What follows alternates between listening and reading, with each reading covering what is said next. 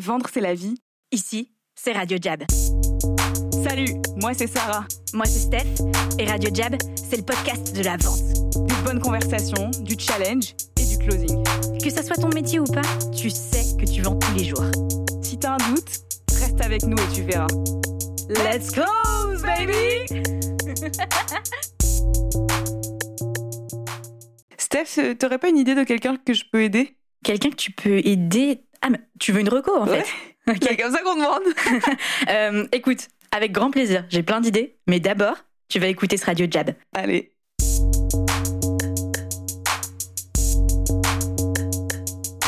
Salut Sarah, Salut Steph. ça va? Ouais, ça va et toi? Ouais, ça va top. Euh, de quoi on parle aujourd'hui? Alors aujourd'hui, on va parler d'un sujet extrêmement important qui est comment donner et recevoir. Yes. Et donner et recevoir, en particulier dans le contexte qui est le nôtre, euh, des recommandations, c'est un truc auquel tu es souvent confronté, toi, quand tu vends, quand tu es vendeur, tu es sales, tu prospectes, on le fait beaucoup. Euh, mais les recos, ça joue quand même un rôle important. Am I right? Oh yeah, you are damn right. Euh, c'est très important parce que euh, quand on fait du bon travail, ben, on a envie que les gens parlent de nous et à, à ceux qui connaissent et puis que ça, ça crée des choses. Ouais. Et t'as le monde euh, un peu euh, fantasme où bah t'as rien besoin de faire et t'es tellement génial que les gens parlent de toi d'eux-mêmes. Ça existe, mais quand même, parfois faut provoquer sa chance. C'est pas toujours ça qui se passe, et donc faut faut aller demander des recos. Euh, c'est quoi ton expérience là-dessus Parce qu'on a fait hier, du coup, le mardi, le Big Jab. C'était un Big Jab spécial. On fait ça chaque trimestre de speed dating. Donc c'est le, la speed dating de la prospection. Et en fait, on encourage nos clients, on, les met en groupe et les coachs sales sont là pour animer et faciliter le fait que ils se nourrissent les uns des autres de recommandations de 06 euh, pour les aider à, prospecter et à, avoir euh, plus de business. En fait, ils arrivent, ils présentent leur business, Ouais. euh, leur projet et, et qui ils cherchent aussi. Et en fait, les autres euh, notent sur des post-it des idées, des numéros de gens qui connaissent, euh, des recommandations, etc. Et du coup, on se retrouve avec un espèce de mur entier de post-it pour chaque personne qui passe au tableau. Et moi, mon, ce que je trouve intéressant dans mon expérience d'observatrice de, ces ateliers, parce que moi, je suis toujours la petite mouche qui euh, observe les ateliers, c'est que au début, c'est poussif. Euh, en règle générale, les gens, euh, il faut il faut s'échauffer quoi. C'est comme avant de faire une séance de sport, euh, les gens sont un peu à sec. Puis bah c'est pour ça que les coachs sont là. Donc toi tu les coaches et tout. Et à la fin c'est l'effusion. Ils peuvent plus s'arrêter, ils déjent ensemble et tout. Donc c'est un peu le, le- le sujet de cet épisode et un des messages qu'on voudrait euh, te faire passer si tu nous écoutes, c'est ben en fait euh, les recommandations, ce- cette histoire de donner et de recevoir, ça se muscle. Mhm. Et l'idée de cet épisode, c'est de te donner un peu des clés. euh, dans le, le- les règles du jeu aussi du business game comment tu, tu fais tu reçois des recos pourquoi c'est important et en fait comment le faire d'une manière euh, on va dire bien tu vois Ouais, et puis c'est vrai pour tout le monde que tu sois vendeur ou pas parce que euh, dans la vie en général, tu as besoin que les gens te recommandent d'autres gens et c'est aussi comme ça qu'on crée des bonnes relations avec euh, des nouvelles personnes quoi. Quand on est adulte, euh, se faire des amis en fait, c'est par des recommandations de gens. ouais c'est vrai en plus Et euh, et quand on est dans un job, bah, parfois on a besoin de quelqu'un qui nous aide sur un sujet en particulier, etc. Et si on fait pas ce truc de manière naturelle et fréquente avec un maximum de gens, bah, le moment où on se retrouve à demander un service, parce que c'est comme ça qu'on va le voir, on, on est mal. Euh, on sait pas déjà comment le demander. C'est hyper gênant parce qu'on se dit ah mais euh, je veux pas euh, demander de l'aide. C'est un truc euh, ultra culturel aussi je crois de pas vouloir demander de l'aide Hmm. parce qu'on a l'impression qu'on est assisté ou qu'on est euh, qu'on doit quelque chose. J'aime bien ce que tu dis, cette idée de. En fait, il y a deux choses super importantes, je trouve, dans ce que tu dis. Le premier, et on peut faire un parallèle avec la prospection, c'est un peu moins t'en fais, plus tu vas voir ça comme un big deal. Euh, et donc, nous, on le voit avec la prospection téléphonique, etc. Et, et le deuxième, c'est cette idée de. Bah, moins t'en fais, plus tu vas vraiment demander ça comme un service, de l'aide, tu te Ouais. mets en position euh, de mendiant. Et c'est un truc d'ego aussi. C'est culturel et c'est un peu un truc d'ego. Alors que plus tu le fais, plus tu gommes ton ego, tu vois que c'est pas ça le sujet, en fait. Euh, et et t'y arrives mieux. C'est ça. Et le parallèle avec la prospection, il est très vrai parce que parfois on appelle des gens euh, qui, qui vont nous jeter et du coup on en a, on en a peur. Et si on fait pas beaucoup d'appels, bah oui, on en a très peur et on a l'impression que ça nous arrive tout le temps. Alors que si on fait plein d'appels. Donc quand je dis des appels, c'est appeler quelqu'un pour prendre un rendez-vous. C'est de, la, prospection en gros. Ouais. et, euh, et, quand on en fait plein, bah, on se rend compte que les gens qui font du business, les gens qui euh, prospectent eux-mêmes aussi, bah, réagissent très bien. Et même s'ils vont te dire non à la fin, en fait, tu auras eu une bonne conversation, une conversation humaine, un vrai échange, quoi. Versus les gens qui te disent envoyez-moi un email. Euh, c'est des gens qui ne font pas de business, en fait. Les gens qui te dégagent dès le départ et qui ont peur de te parler, tu peux te dire avec sérénité et presque certitude que, en fait, ces gens-là, ils font pas beaucoup de business. et ça, on va y venir parce qu'il y a un parallèle intéressant avec le monde anglo-saxon, les États-Unis, etc. Mais d'abord, j'ai relevé ce que tu as dit sur. Euh, en fait, ça me fait penser à un point sur euh, la responsabilité mm. euh, que tu portes. Donc, quand tu prospectes, la responsabilité, bien sûr, de décrocher le rendez-vous, mais aussi de toi-même comprendre bien que bah c'est pas grave, c'est normal de se prendre des portes et qu'il faut quand même continuer. C'est ta responsabilité de pas te raconter euh, des histoires sur ce que tu fais et c'est pareil dans les recos. Nous, on l'a vu euh, aussi hier dans les speed dating, etc. Quand tu donnes un 06, euh, t'es pas en train de dire euh, il faut absolument que tu fasses du business avec cette mhm. personne, je m'engage. Tu sais, on dit souvent j'engage ma responsabilité si je recommande quelqu'un. Bah, c'est vrai à un certain degré, mais c'est peut-être aussi juste, bah voilà, euh, le contact de cette personne. D'après ce que tu m'as dit, il y a peut-être des trucs à faire et la conversation. Et du coup, tu mets la responsabilité sur la personne qui va ensuite aller déclencher ce contact. Mais je trouve que c'est important et intéressant de se dire, euh, il y a différents degrés. Et en mhm. fait, euh, tu n'engages pas euh, tout ton être et ta réputation à faire des recos, pourvu que, bien sûr, tu t'es bien expliqué ça au préalable. quoi. Oui, et puis si tu le fais une fois dans l'année ou très rarement, oui, là, tu vas engager toute ta réputation parce qu'en fait, les gens se disent, oula, cette personne recommande très rarement, donc vraiment, ça doit être important.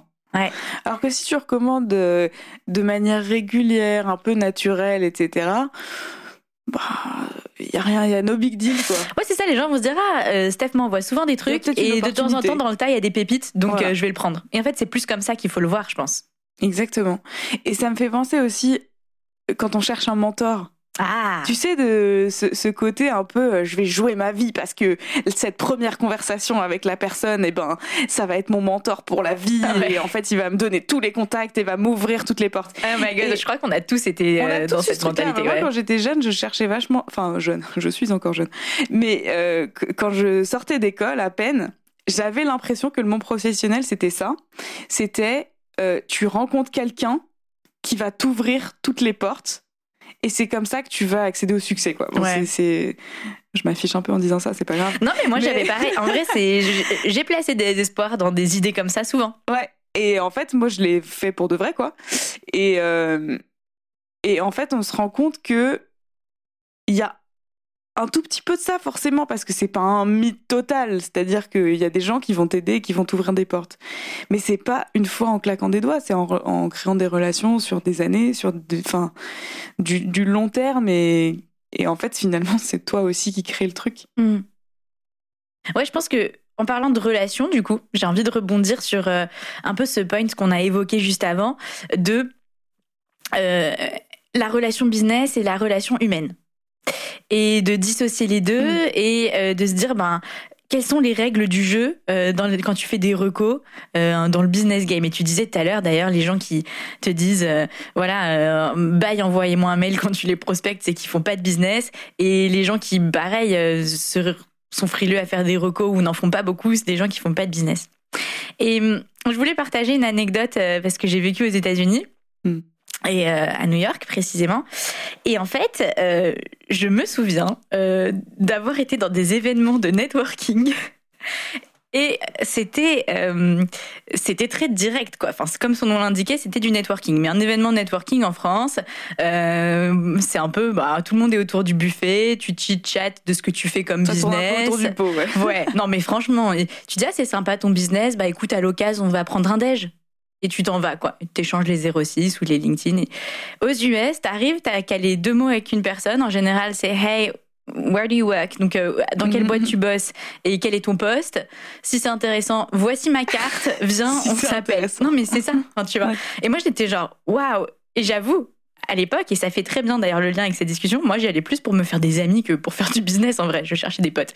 Donc je, sentais vraiment que j'étais pas au bon endroit. Et ma première réaction, c'était de me dire, mais attends, mais ah, euh, horrible, c'est, pas du tout euh, comme ça qu'on fait des relations. Il faut d'abord faire l'humain, ensuite on verra pour le business et tout, qui est assez français, je trouve comme mentalité qu'on peut souvent entendre ici, c'est moi ce qui m'intéresse, c'est vraiment la relation humaine, etc. Comme si le business n'était pas une relation humaine premièrement. Euh, et, deuxièmement, en fait, on peut essayer de dépasser cette dialectique, euh, de se dire, bah, est-ce qu'on fait d'abord du business et ensuite on devient euh, proche, ou est-ce qu'on devient proche ensuite on fait du business? Je pense que c'est une fausse dialectique et d'aller aux États-Unis, ça m'a vraiment questionné là-dessus et ça m'a fait m'en rendre compte que les deux se nourrissent l'un l'autre. C'est pas exclusif en fait. C'est pas exclusif. soit l'un soit l'autre. Et toi, tu me le disais bien quand on préparait l'épisode. Je te demandais, tu as des, quelques exemples à donner? Tu disais, mais en fait voilà, je, le fais comme une pratique et avec mes meilleurs clients, ça se fait tout seul. C'est ça, en fait, je pense que l'objectif, c'est d'arriver à un point où tu sais plus ce que tu as donné et ce que l'autre a donné parce que c'est tout le temps, ça se passe tout le temps. Exactement. Tu vois? Et c'est ce que me disais, ce que tu me disais juste avant qu'on démarre. Euh, T'as pas des exemples de clients qui t'auraient donné des trucs, hein? Ben, tous en fait. tous parce que moi je leur donne tout le temps des trucs, je m'assois à côté d'eux, je regarde mon téléphone, je scrolle comme ça. Ah ouais, ça c'est une bonne idée et tout. Et, et je le, je le réfléchis pas en fait. Après que je dise d'appeler de ma part ou pas, bah parfois oui, parfois non. Mais je le fais, tu vois. Ouais. Je donne sans réfléchir et du coup, ça, ça crée un truc où euh, il y a un échange automatique. Et à l'inverse, il y a aussi des comportements où les gens vont vraiment compter. Parce hmm. que comme ils en font pas souvent, ils ont besoin de se dire euh, quand je donne une reco, je vais avoir une récompense ou je vais en fait avoir le retour de ma reco. Et ça, c'est problématique parce que déjà ça fait qu'on en fait de moins en moins parce qu'on est tout le temps déçu. Tu vois, si, tu veux absolument euh, que le deal marche dès que tu donnes un numéro de téléphone et que tu en récupères la rémunération, bah ça n'arrivera pas. Parce que déjà, ça marche pas à tous les coups. Et qu'en plus, si tu veux récupérer la rémunération quand quelqu'un d'autre a vendu, c'est quand même un peu bizarre. Ouais. Déjà, la logique est fausse, premièrement. La logique est pas bonne. C'est-à-dire que ça existe des partenariats où on s'envoie euh, des, des, prospects, où on prend une com, etc. Ça existe, mais en fait, ça peut aussi exister sous forme de on nourrit le business chacun l'un de l'autre. On sait qu'on va faire le max pour euh, que ce soit équilibré. Et en fait, on va pas compter parce qu'on on sait qu'on s'apporte des choses. Mhm. Tu vois et, et quand j'ai des clients qui me disent Ah, j'ai un numéro pour toi, mais alors par contre, je prends une com. Je me dis, bah, en fait, développe ton business, j'ai pas besoin de toi. je me dis plutôt, développe déjà ton, ton business et ton abondance et tu seras plus dans ces comptes-là. Ouais, c'est clair. C'est ça, il y a cette idée de pas faire les comptes, quoi. Ouais. Euh, en fait, une bonne, une bonne hygiène de vie entre guillemets de la recommandation, c'est ne pas rester stuck dans, enfin ne pas rester collé dans les comptes, euh, en faire souvent comme tu disais, euh, et le pratiquer comme une discipline quotidienne quoi. Parce que dès, dès que t'es dans les comptes, en fait, t'es pas bien, t'es toujours déçu. Hmm. Et et en fait, ça vient pas d'un endroit de générosité. Ça vient d'un truc de jalousie de euh, ah mais euh, j'aurais pu le faire moi ou un truc comme ça. Je sais pas exactement. Ouais, ça induit des... En fait, c'est ça. Je pense que L'enjeu aussi de cet épisode, c'est de parler du mindset de la reco. Tu fais pas ça. J'aime bien ce que tu dis. Euh, en fait, développe d'abord ton business. Tu vois, tu fais pas ça pour développer une, une sorte de side, business, sur le business des autres, qui est quand même, quand on le dit comme ça, tu te dis bah non en fait. Tu fais ça parce que euh, toi, tu veux développer ton business. Tu penses que quelqu'un peut t'aider. C'est quelqu'un euh, à qui tu es à l'aise de recommander et vice versa. Bah toi, tu as certainement des trucs à apporter à quelqu'un qui lui aussi veut développer son business. Exactement. Et ça, c'est un point qui est intéressant, qui est soulevé euh, par euh, Adam Grant, qui est un chercheur à Wharton euh, aux États-Unis, donc la meilleure université business des US, et qui a écrit ce bouquin qui s'appelle Give and Take. Et il y a un exemple qui donne dedans que je trouve vraiment intéressant, qui est cette, ce VC, donc un mec qui est réputé pour être super sympa dans un monde très VC, c'est un investisseur, c'est un venture capitaliste. Exact. Donc venture capitaliste, donc c'est ceux qui donnent euh, des fonds pour les entrepreneurs. Et il a cet entrepreneur euh, qui veut absolument signer. Il trouve qu'il est génial. Et donc, dans le processus de signature, de négociation des deals, il l'aide mais il aide plus que ce que font les autres qui lui proposent juste ce qu'on appelle un term sheet, c'est-à-dire un contrat euh, Mm, de levée de fonds avec des bons termes. Non, lui, il lui met en relation avec deux, trois gars à la marge en se disant parle à ces gars, ils peuvent t'aider et tout. Voilà, donc il va un petit peu au-delà de ses responsabilités traditionnelles et le mec finalement ne va pas avec lui. Il ne signe pas son contrat, donc forcément il est déçu. Mais l'histoire raconte que plusieurs années plus tard, en fait, il y a un effet boomerang et que le mec euh, revient vers lui pour signer sa deuxième euh, levée de fonds, sa deuxième série. Et en fait, il, lui propose un- le meilleur contrat que ce qu'il avait eu au début. Donc à la fin, c'est un win-win pour les deux. Et ce qui est intéressant pour moi dans cet exemple, et qui a été ensuite euh, confirmé par des, les études en sociaux Mhm. qu'a fait Adam Grant, qui est que un bon, une bonne recommandation dans le monde business, c'est pas Mère Teresa euh, qui fait parce que t'es vraiment sympa et j'ai envie que tu m'aimes, ou le besoin d'approbation d'ailleurs. On pourrait relier à ça, qui est très fort en vente. Ouais. C'est souvent des recos, tu te dis, ah, il va m'adorer cette personne, donc je vais lui faire des recos, tu vois. Non, c'est bien sûr, je veux aider quelqu'un à développer son business, on l'a dit, mais aussi, euh, je sais pourquoi je fais ça, pour m'aider moi.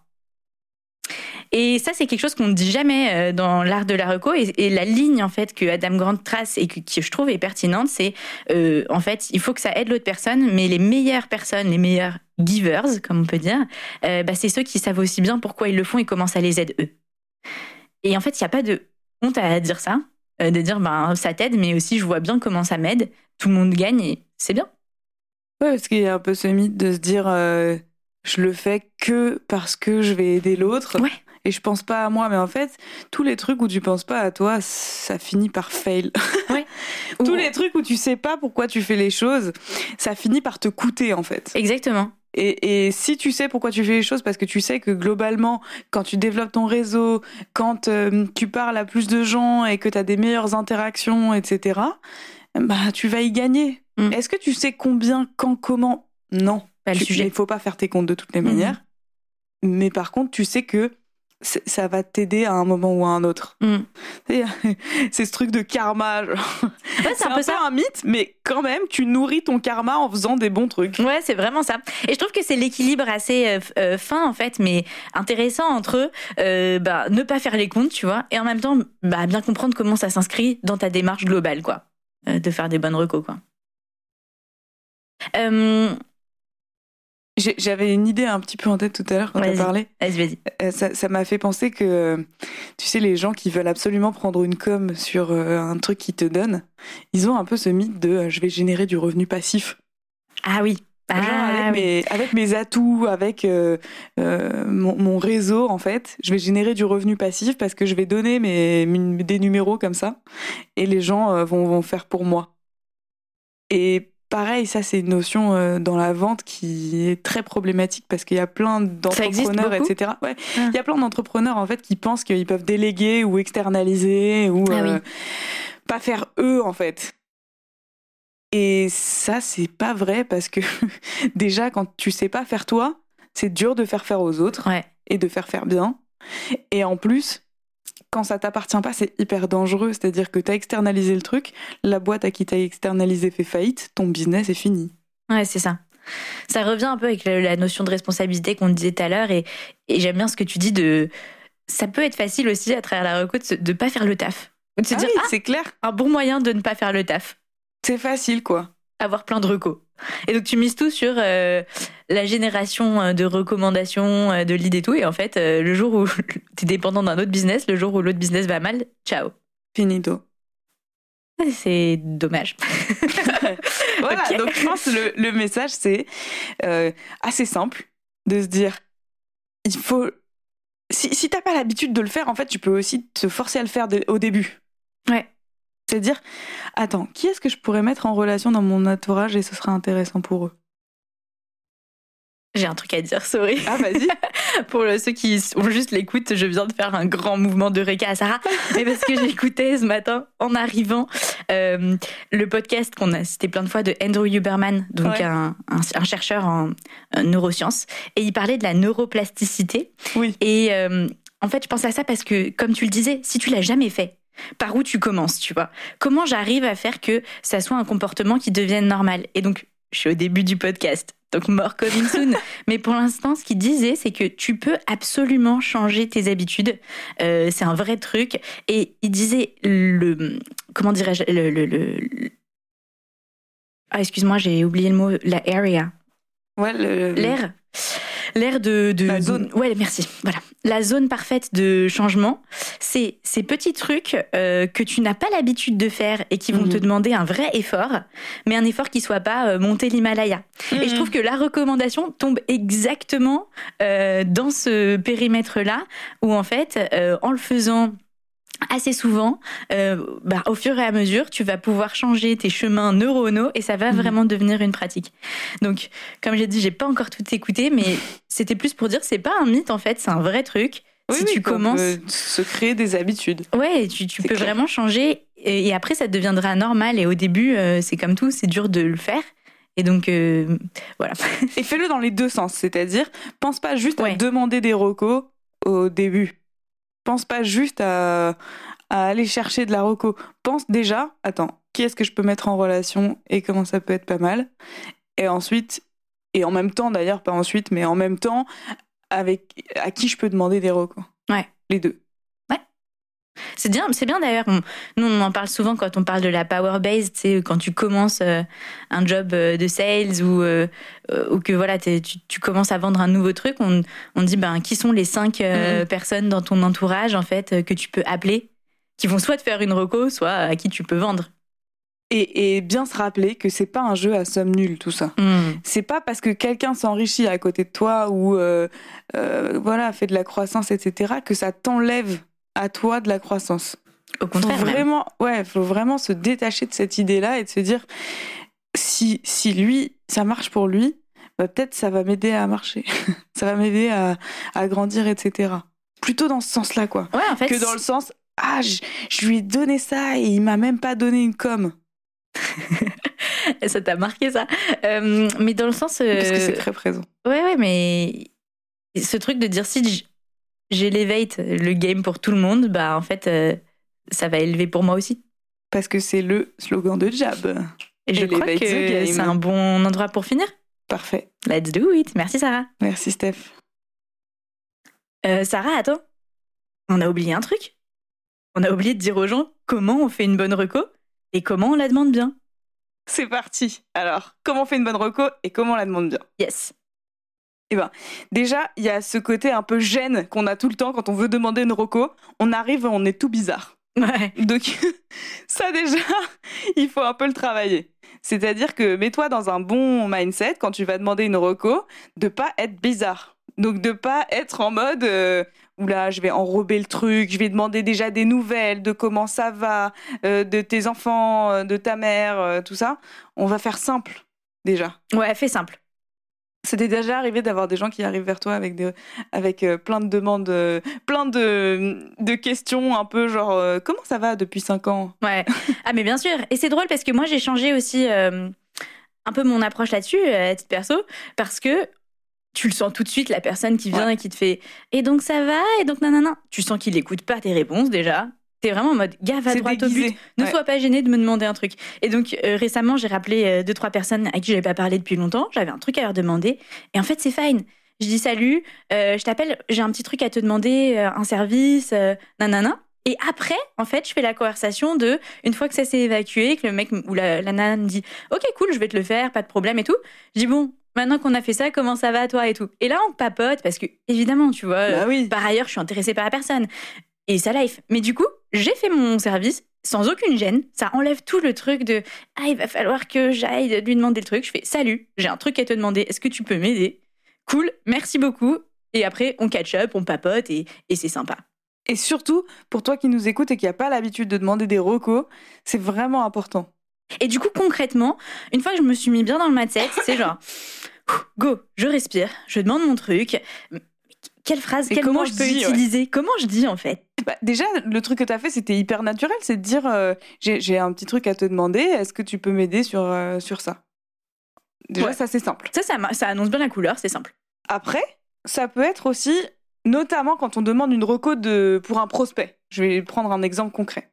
Parce que, en général, ce qui va se passer, c'est que on va, on va venir euh, me dire, si on veut une reco, on va venir me dire, euh, ouais, en fait, euh, je cherche des clients et du coup, est-ce que tu penses pas qu'il y aurait des gens dans ton entourage qui... Donc déjà, je comprends rien. Ouais. Euh, un, un truc qui peut être très simple, c'est bah, nous, on aide des boîtes à faire ça, ou on, voilà ce que ce qu'on fait. Est-ce que tu aurais en tête, dans ton entourage, des gens que nous, on pourrait aider Parfait. Et en fait, c'est assez simple. Euh, et ça, ça aide à euh, pas être trop abrupt parce que c'est de ça dont on peut avoir peur. Et puis ça donne envie pour la personne qui reçoit. Parce que déjà, euh, la démarche est altruiste. Enfin, tu vois, genre, je veux aider des gens Bien avec sûr. mon service et tout. Donc c'est cool.